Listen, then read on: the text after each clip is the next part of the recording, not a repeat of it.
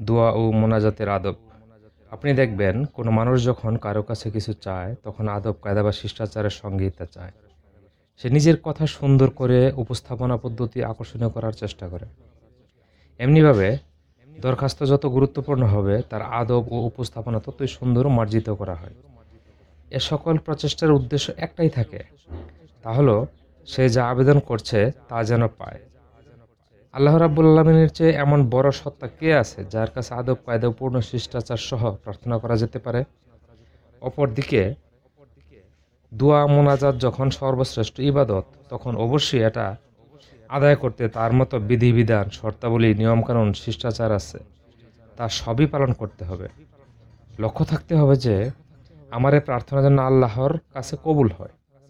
প্রার্থনা একটি শর্ত হলো এটা শুধুমাত্র আল্লাহর কাছে ও তার উদ্দেশ্যে নিবেদিত হবে। আল্লাহর সঙ্গে দোয়ার সময় অন্য কোনো কিছুকে অংশীদার করা যাবে না। যেমন করে থাকেন খ্রিস্টান ও মুশরিকরা। তারা আল্লাহর কাছে প্রার্থনা করতে যে যিশু ও অন্যান্য দেবদেবীকে আহ্বান করেন। আল্লাহ রাব্বুল আলমিন বলেন, এবং এ মসজিদ সমূহ আল্লাহর জন্য। সুতরাং আল্লাহর সঙ্গে তোমরা অন্য কাউকে ডাকবে না। সুরা আল জিন, আয়াত নাম্বার আঠারো। আল্লাহ তালা আরও বলেন, বলো তোমা, বলো, তোমরা ভেবে দেখো, আল্লাহর শাস্তি তোমাদের উপর আপতিত হলে অথবা তোমাদের নিকট কিয়ামত উপস্থিত হলে তোমরা কি আল্লাহ ব্যতীত অন্য কাউকে ডাকবে? যদি তোমরা সত্যবাদী হও, সুরা আল আনাম চল্লিশ।